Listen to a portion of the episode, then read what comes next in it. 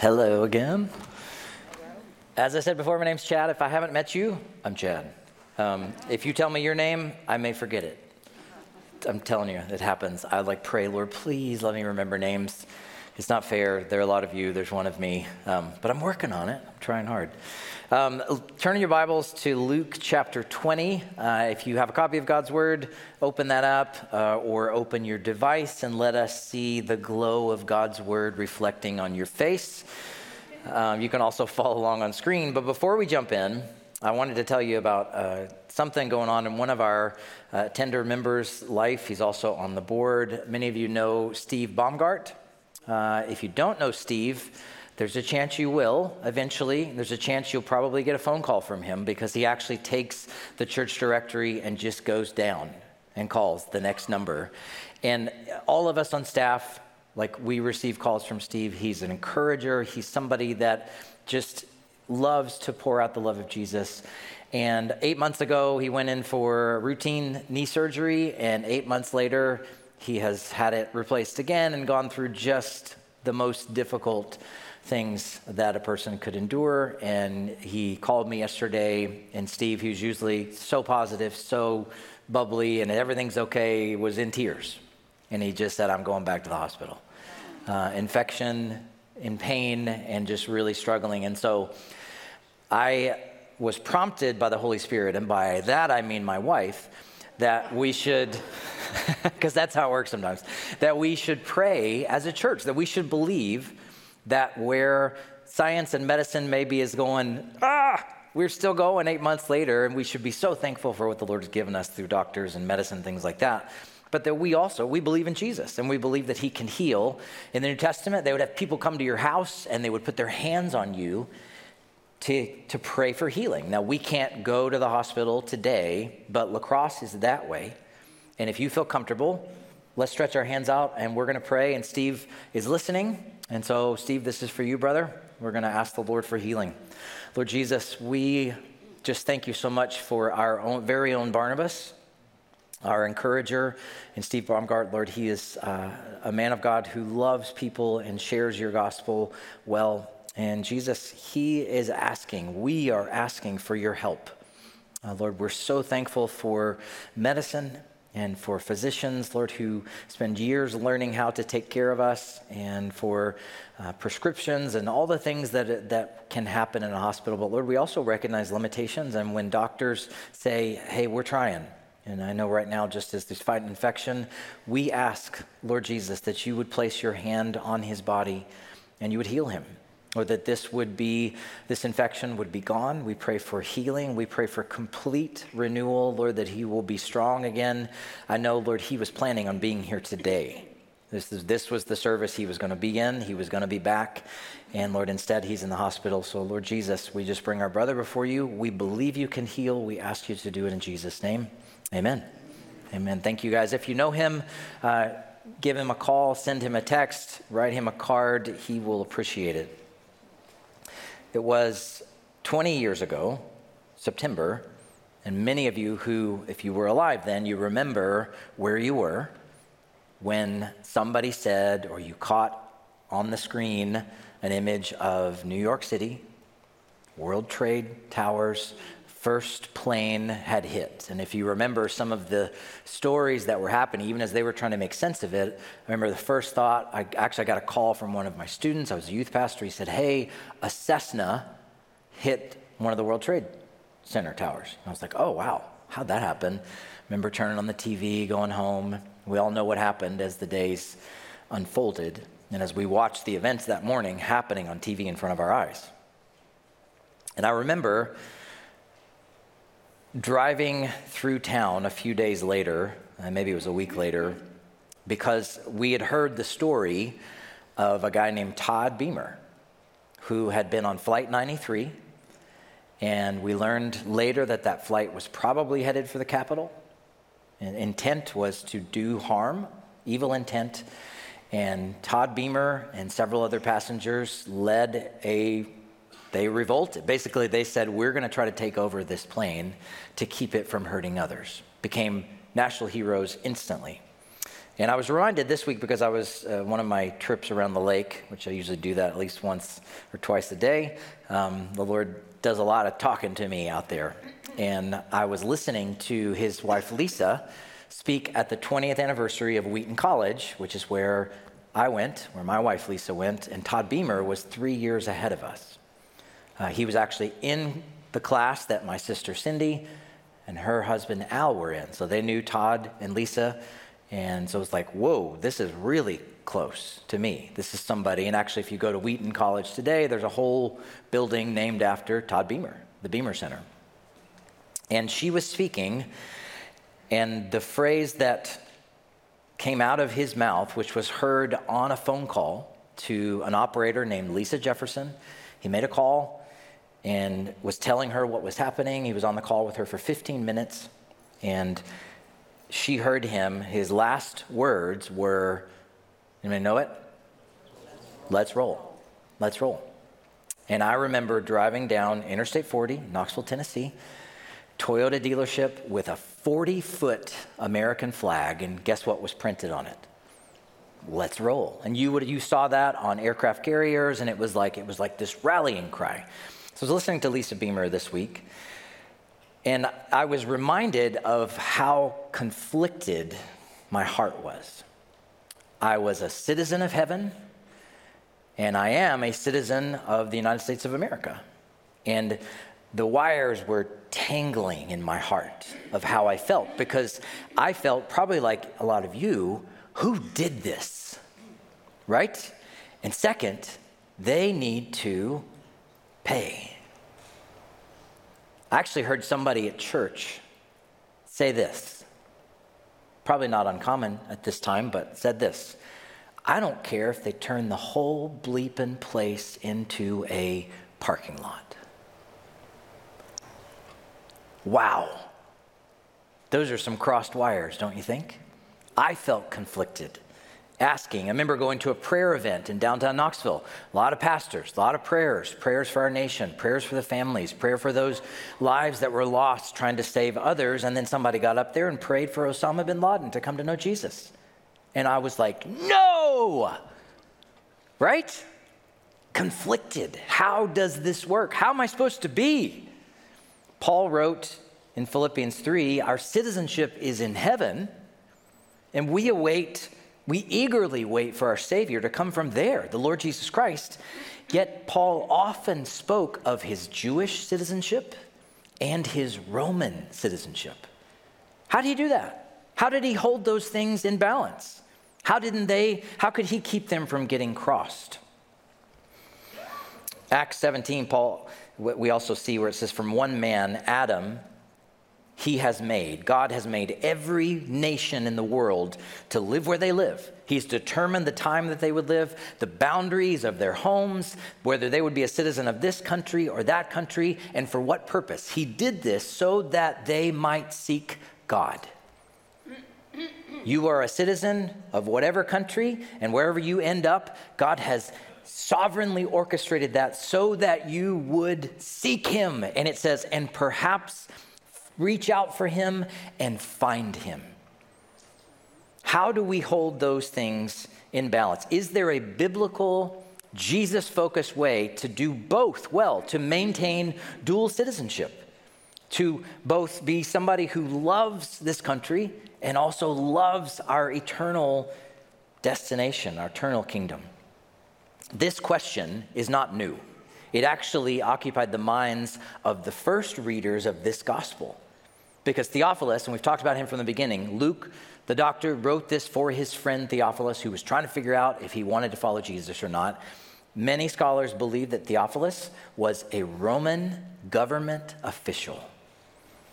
Little key there at the beginning when he says, Most excellent Theophilus. It was the same title used of Felix, the governor, when Paul said it. So it's a, it's a high title, somebody who's in a government position. So he's saying, like, look, I want to follow Jesus. I want to be certain but I also want to know how do I do this whole thing with my job and my country? And what's my relationship to the state supposed to look like? How can we hold both allegiances in balance? If you're not tracking with me, let me say it straight. How can we be Christians and Americans? How can we do that? How can we be patriotic and our eyes get misty when we hear the national anthem, and mine do? I take my hat off, I put my hand on my heart, and yeah, I get tears in my eyes.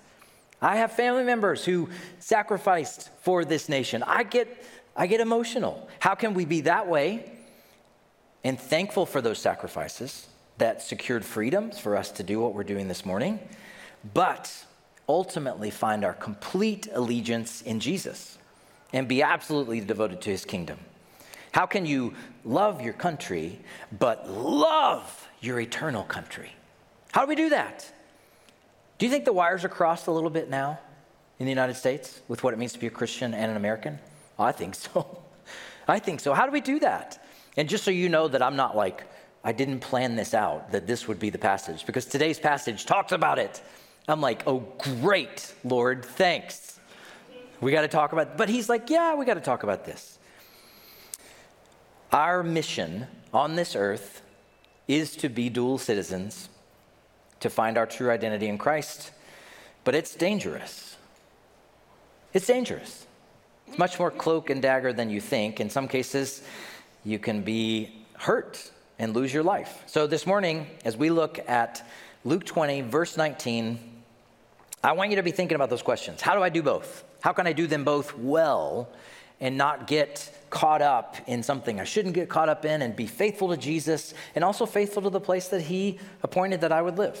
So let's read the first few verses, Luke 20, verse 19, and we'll get into it here. The scribes and the chief priests sought to lay hands on him. So they've gone from just arguing with him, they're trying to get him now, trying to capture him.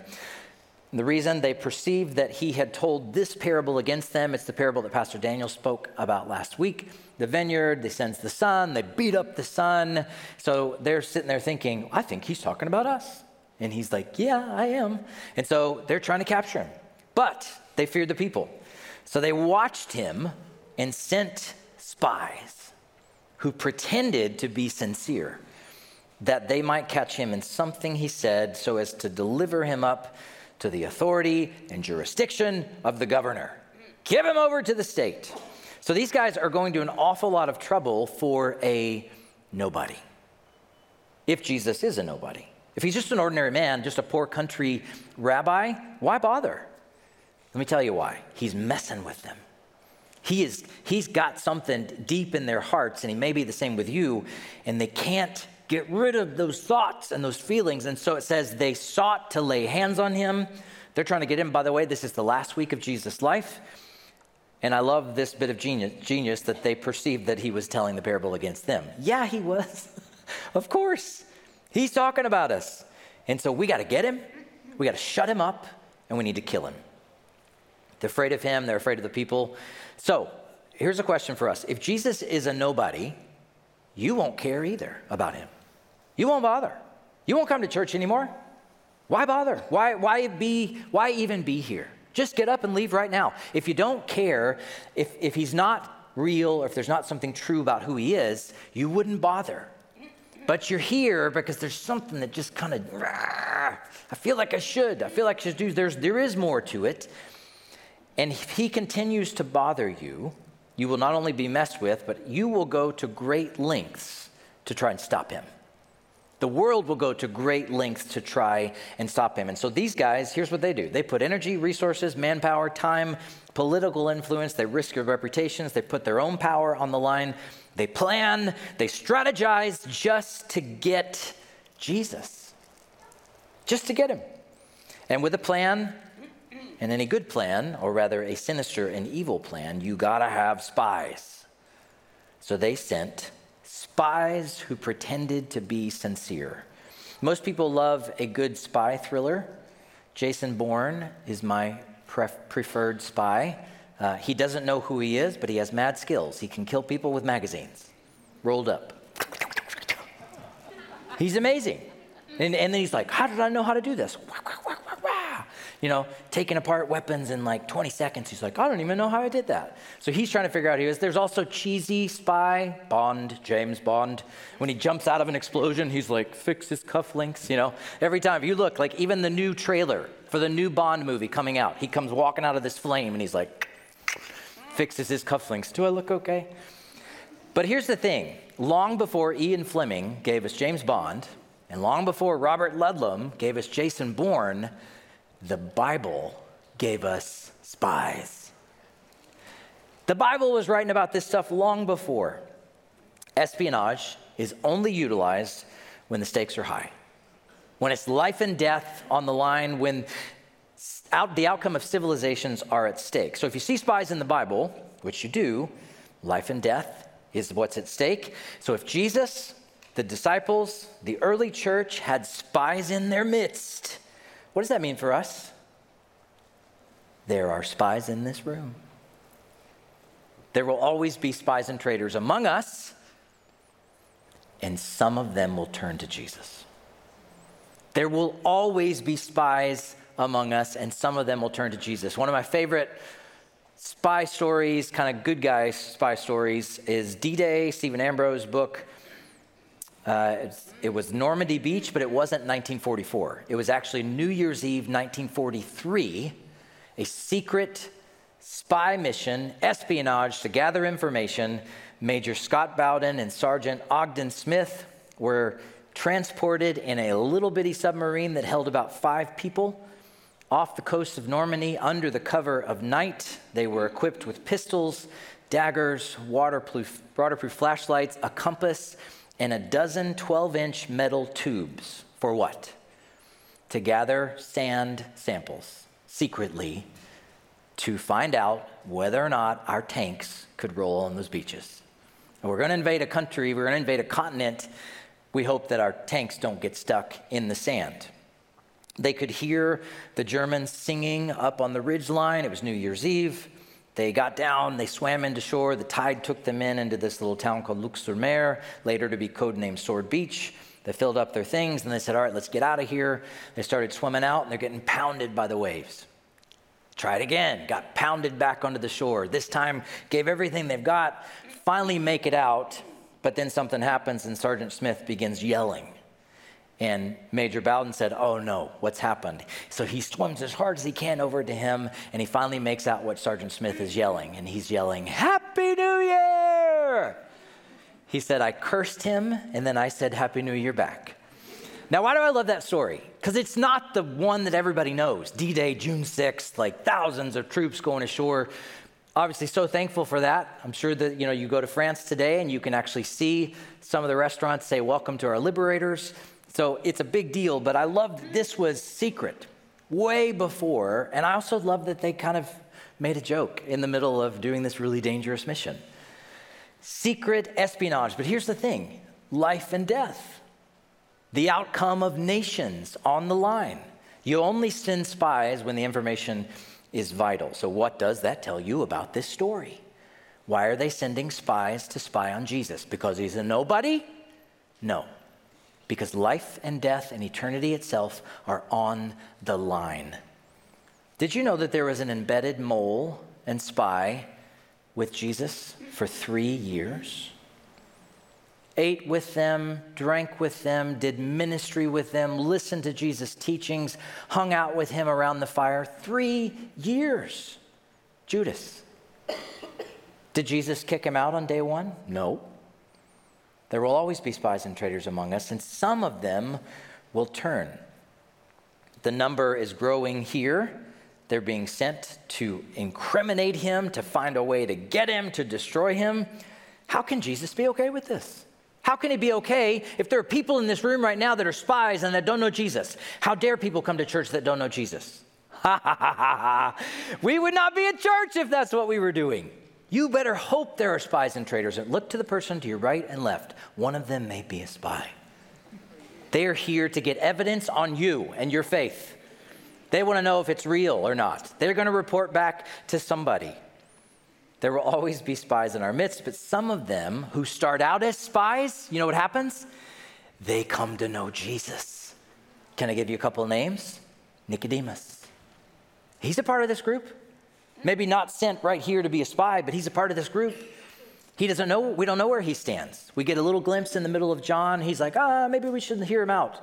But he still hasn't turned yet. He's still a member of that group. Joseph of Arimathea, buddy of Nicodemus. he hasn't turned yet either. Did you know that some of your favorite verses were written by a former spy? Who wasn't just a spy, he actually killed people and murdered them for following Jesus. I can do all things through Christ who strengthens me. There is therefore now no condemnation for those who are in Christ Jesus, for I'm convinced of this that neither death nor life, nor angels nor principalities will ever separate you from the love of God. Spy, killer, murderer, Paul. There will always be spies and traitors in our midst. Paul reminds us that the weapons of our warfare are not physical, they are not flesh and blood. Flesh and blood is code for people. Why don't we fight people? Because Jesus likes to save people. Jesus likes to save people. Example in Paul's life Paul sat in a Roman prison, chained to a Roman guard three feet away from him, 24 hours a day. That guard was changed every four hours. He was never without a Roman guard chained to him. That guard, we think from scholars, was the Praetorian Guard, which were Caesar's personal bodyguards. So, how did Paul react to having a traitor and a spy who could gather evidence against him, being chained to him 24 hours a day? He wrote Philippians, Colossians, Ephesians, and Philemon, all while being chained to a Roman guard. And when I say wrote, he wrote with a scribe, which means that the Roman guards heard the gospel and all those letters before the churches even did. You imagine if you were one of those Roman guys and it was your shift change and you got chained to him and you're like, oh my gosh, this guy won't ever shut up. and here he comes and Paul's like, hey, how's your family? Wasn't your son sick? I've been praying for your son. La, la, la, la, la. But here's what happened spies can be turned. And they were. At the end of Philippians, Paul says, All the saints send you greetings, especially those who belong to Caesar's household. Guess who those were? The guards that came to know Jesus. Paul's actually telling you, yeah, these guys, I've been, t- I've been sharing the gospel with them 24 hours a day, praying for them. They've heard me write these letters. It was God's plan. Traitors among us, spies among us, that then oh my goodness, they have come to know Jesus. So just by watching Jesus interact with these spies who have been sent to get him, we get a clue as how we're supposed to live with dual citizenship. Doesn't mean it'll be easy though. It's still going to be hard. Let's look at verse 21. So they asked him, Teacher, we know, wait, wait, we got to read it the way their heart was really saying it. You ready? Now, we, we've learned to do this in proper ways where people, we think we're fooling people, but here's, here's how they were thinking it and feeling it. Teacher, we know that you speak and teach rightly and show no partiality, but truly teach the way of God. Is that a fun conversation? no way. If somebody spoke to you, to be like, oh, you're dripping with sarcasm. Get away. No, I don't want to talk to you. And then the question comes after that butter up attempt Is it lawful for us to give tribute to Caesar or not? Religion 101 is this it's possible to say and do the right things and not mean it. Right? That's religion 101. You can go through the motions, you could say all the right things, you could say the right prayers, and you don't mean it at all. Teacher, we know that what you speak and teach rightly, you shall show any partiality. You truly teach the way of God. We'd like to learn from you. So, what's this approach tell us? Do they really think this? Do they really mean what they just said? No, they're trying to kill him. It's fake. Is this their true motivation to find truth? No, it's pretense. Remember, spies who pretended to be sincere? So they don't really mean it. They don't really want answers. They're looking for evidence. So they ask, uh, Should we pay our taxes, Jesus? Whoa, whoa, whoa. Jesus, separation of church and state. Why is that even in the Bible? That's crossing the line. We don't, we do not. That isn't that in the Bible somewhere, separation of church and state? Oh, wait a minute, that's us. But he's still, you're crossing some lines, Jesus. Now, to be fair to the scribes here, it's a pretty good tactic because anybody knows if you mix politics and religion, what happens? Right? Fireworks and sparks. So the holidays are coming. You're going to go gather with some people around a table. You're going to eat massive amounts of gravy, and turkey, and mashed potatoes, and I am too. It's going to be awesome. But you're also going to navigate some conversations, aren't you? Different people coming, different people sitting around the table. And there's benign holiday conversation, safe. It goes like this How's your family? Hmm, good. What are you up to? Wow, that's so interesting. Are your kids in college? What about the Vikings, the Packers? Vikings keep losing. Yep. You stay in that land, you're pretty safe. We get to Packers, ooh, you be careful. I've, I've discovered. I don't have any dog in any of those hunts, by the way. Like, I'm still just college football Tennessee fan, but wow. 10 years of being here, yeah. but you, so that one's probably the borderline issue, Packers Vikings. But there's also cancerous conversation. Try this at Thanksgiving. You know the problem with people in your political party?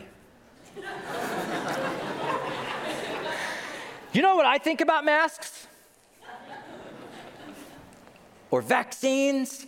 Or bring up the controversial and conspiratorial they or them who are keeping you from your freedoms in Jesus. Turkey and dressing, flying, you know? So, is it our intent when we go into those conversations to truly learn from other people what they think? No way. No way. We're trying to glide over. Can we get to the pumpkin pie any faster? And that's exactly what's happening here. There's no true intent to learn from Jesus. They're planning, they're strategizing, there's many discussions, there's hours of talk, but it's because they're absolutely frustrated with Jesus. Can't get him out of their head. Can't get him out of their life. They shouldn't care about him, but they can't get him out of there. And so they're thinking this there has to be some way around this man and his words. Just play that out right now in our culture. There has to be some way around this man and his words. I just have to find it. They take the political angle here, but it's the same old tactic. You're just trying to silence a noise in your soul, an ache in your heart. How many in the world right now are trying to get Jesus, Christianity, the church, God off their back? Leave me alone. It's the big problem. It's the question. What do we do with Jesus? If Jesus is a nobody, just forget him. Walk away. Ignore him. But to answer the question from the Bible, how can I get Jesus off my back? How can I ignore him? You want to know the answer? You can't. There's not a thing you can do to get him to leave you alone. And even if you succeed in avoiding him most of this life, as soon as you step into eternity, first question what did you do with Jesus? You can't get him off your back. My advice, I think the spies here should have taken it, they didn't. Take what Jesus is saying as absolute truth. Quit trying to get rid of the evidence. But that's exactly what these guys do. We got to get rid of the evidence. What is the evidence? Jesus himself. Get rid of him. If we can't shut him up or beat him in debate, we will just have to get rid of him altogether. Hmm, I wonder how that strategy will work. We've all read ahead, haven't we? You can't get rid of him. Let's see how Jesus responds in the last few verses to their little political Thanksgiving dinner strategy. Here we go. Verse 23 But he perceived their craftiness, surprise, and said to them, Show me a denarius, show me a coin. Whose likeness and inscription does it have? They said, Caesar's. He said to them, Then give, render to Caesar the things that are Caesar's, and to God the things that are God's. They were not able, in the presence of the people, to catch him in what he said, but marveling at his answer, they became silent. First thing that jumped off the page, he perceived their craftiness. Have you seen that before in Luke's gospel? If you haven't, I'm going to tell you it's there all the time. He read their minds, he heard their thoughts, he heard what they were saying inside, and he responded. He knows your thoughts, he knows your rejection of him, he knows why you're rejecting him. Did you know that Jesus knows why you don't want him even before you're born? It's not a surprise to him. And because it's not a surprise to him, he is unfazed in his love and pursuit of you. He's like, ah, come on, bring the spies. Let's talk. He's unfazed. So he says, hey, who's got a coin? Show it to me. Whose likeness and inscription does it have? So take it. This is a picture of the coin in the time of Christ. It's a denarius. It's like a penny. And so what you'll see on there is a picture of Tiberius Caesar. Isn't that kind of funny? We still put heads on coins, people. And here's what it said. Very important what it said to consider how Jesus responded. Tiberius Caesar, son of the divine Augustus. On the backside, Pontifex Maximus, high priest. So let's get this straight. The Son of God is holding a coin that has a government leader on it that says he is the Son of God and that he is the high priest. Is there anything more idolatrous than that? Tiberius is the Son of God. Tiberius is the high priest. Are you kidding me? Jesus, take that coin and throw it back in their face and say, This is idolatry. That's why this nation is done. Is that what he does? Nope. Jesus shows us how to respond here by not responding the way we think he should. I said this in the first service and I'll say it again. You ever uh, late get a cup of coffee or tea in the car and you don't have the travel mug because you didn't wash it? And it's a regular mug.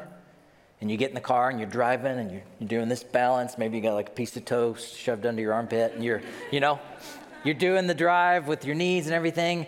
And isn't it amazing that as human beings, if we have an open mug of something hot and we drive around turns and over railroad tracks, what do we do?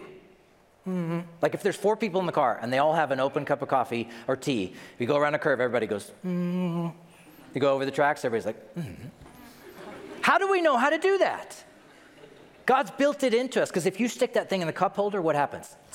Splash around right? It's all over the place, but we know how. And actually, sometimes you put it in the cup holder and you drive down Huff and you forget you're about to get to the train tracks. You're like, hold on. You grab it last second and you're good at it. Jesus says, in responding to the world, I have built into your soul a gimbal that can handle these bumps and bruises. Don't take the bait. Don't jump onto these things. Eh. That's how I want you to respond. And so he responds back, not with throwing the coin in their face. He says, Hey, if it's his, sure, give it to him. Why not? Give it to him. Pay your taxes. Go ahead. And later on in the New Testament, he has Paul write, and oh, yeah, you can submit to the governing authorities as well. If it doesn't violate your worship of Jesus, yeah, those things have been put in place for you. Actually, I want you to pray for them. Pray that they'll make wise decisions. Oh, okay. But then there's an and. So give to Caesar what is Caesar's, pay your tax, do your, do your duty, your rightful duty, and, and this is the huge and, give to God what belongs to him. Hint, hint, hint. Here's the real question Whose image is stamped on your soul? Jesus is fine to tell you to pay your taxes because he knows that his image has been on your whole life, which is why you can't get rid of him. this is why it bothers, it's why he bothers you. That's why when he tells you his laws and stuff, even if you come with really creative ways to say, I don't know if that means what it means now, you go home and you're like, you bother me, Jesus. Why? He's like, because I'm right there. Genesis 1:26, let us make man in our image, after our likeness. Whose image and inscription and likeness is on the coin? 1 Corinthians 15 49, just as we have borne the image of the man of dust, which is Adam, we shall also bear the image of the man of heaven. Jesus' apolitical move here is genius. To those who think he makes a political statement, that they can justify some of the things that they want to do and participate in and would try to use to their own benefit, I think the Spirit would say, Look again. And to those who say he never says anything political, look again. Because the kingdom of God, the government of God, is a very political thing. Asking you to submit your allegiance, ultimate allegiance, to him. He's teaching us. He's showing us how to live. So, back to Lisa Beamer and Todd Beamer as we finish. Lisa, and I was listening to the message that she gave, and I've kind of followed her over the years, hearing what she said. She said that the moment she found out what had happened, her phone was ringing off the hook and knocking, knock at the door, and it was either people bringing food or a full news crew. She did over 200 interviews. And she said, I knew that the Lord was giving me an opportunity to share the gospel with every one of them. As I listened to her speak this past month at Wheaton College, she said this. She said, Unfortunately, Todd's actions, I think, were taken a little out of context. She said, He was presented as this man, manly man who is fighting for his country. Because no doubt he gave his life for people, he gave his life for others so that they, he was fighting against evil, for sure. She even says that in her own book, which is titled Let's Roll. But she said, But Todd did what he did because he knew who God was. He knew who his Savior, Jesus, was. And he was able to get up and go and give his life. And Lisa Jefferson, the operator, she called Lisa Beamer because Todd asked her to and said, I have a message for my wife and children. Will you promise me that you will call them? It was like a 15 minute conversation. She said, I will. She called her, gave her the message, and even if you ask her today, she won't tell you what the message was because it was for Lisa and the kids. Um, but she said, Well, tell me more. Like you, you said, you, he asked you to say the Lord's Prayer. He also quoted Psalm 23 over the phone, but he asked you to say the Lord's Prayer, and did you complete it? And Lisa Jefferson said, top to bottom, the whole thing. And she said, and at the end of the prayer, he said, Oh God, help me. Jesus, could you please help me? And she said, and he wasn't upset at all. He was very peaceful, an unusual peace. And that was the question that Lisa Beamer got in 200 plus interviews. How could he be so calm? How could he be so peaceful? Why did he do what he did? How did he hold in balance his love for the United States of America and the people on that plane, the people eventually in the Capitol that could have been hurt, and be okay with giving his life? He knew who he belonged to, he knew where his hope was anchored. The image of the one who made him and saved him was stamped on his soul, so his voice stayed calm as he asked the operator to recite Psalm 23 and to pray the Lord's Prayer.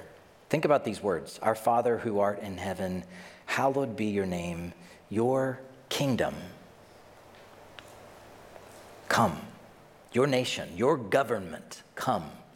Your will be done on earth as it is in heaven. And his wife Lisa reflected and felt like the Lord was speaking to her about this moment of the prayer Forgive us our trespasses so, final moment of life, Lord, I want to be, I want my heart clean. I want to be completely right before you.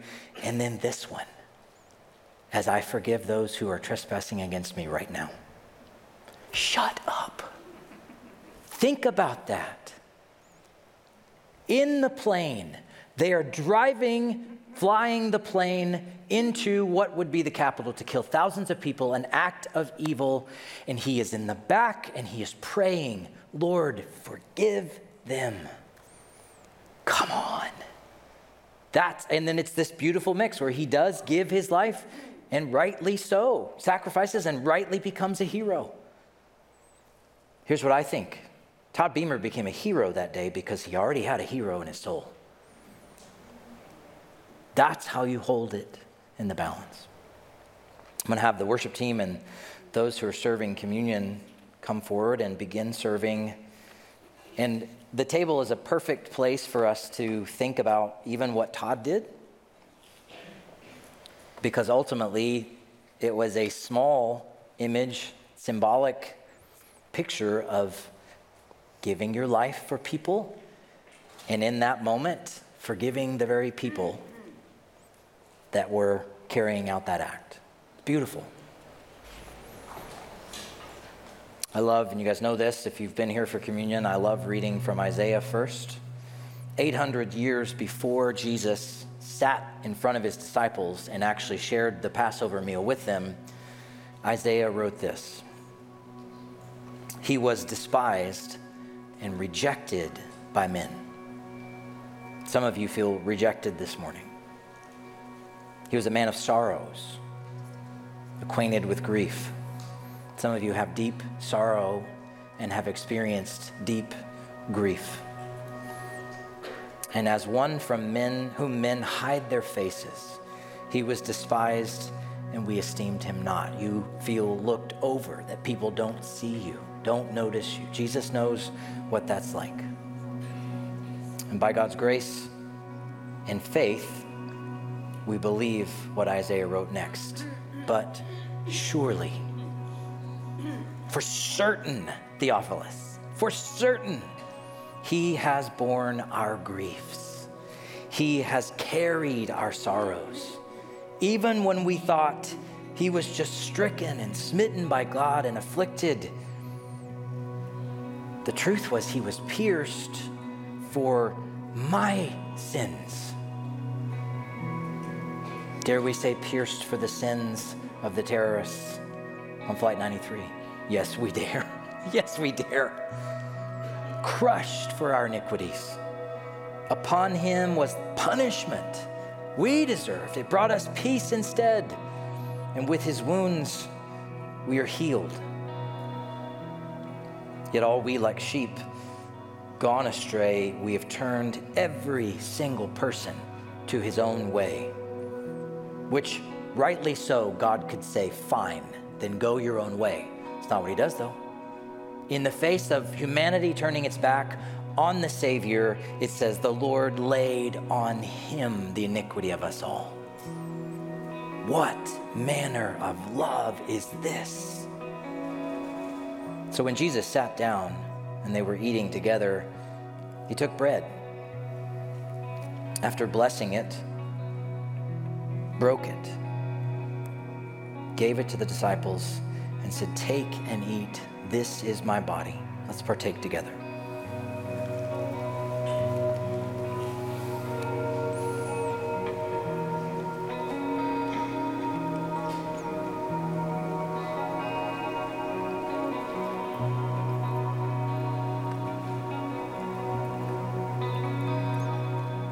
He also took the cup and there was no, not only a symbolic gesture, it was about to happen. If you read passages in the Old Testament, it says that those who reject God, those who turn away from Him, deserve the full cup of His wrath. And they will drink it to the dregs if they stay in that rejection. Jesus holds it up and says, Hey, my summary, but hey, Drink of it. I'm doing this for you. Drink of it, all of you. This is my blood of the covenant, which is poured out for many for the forgiveness of sins. And I tell you, I will not drink again of this fruit of the vine until that day, and man, what a vintage that will be, when I drink it new with you in my Father's kingdom. Let's partake together.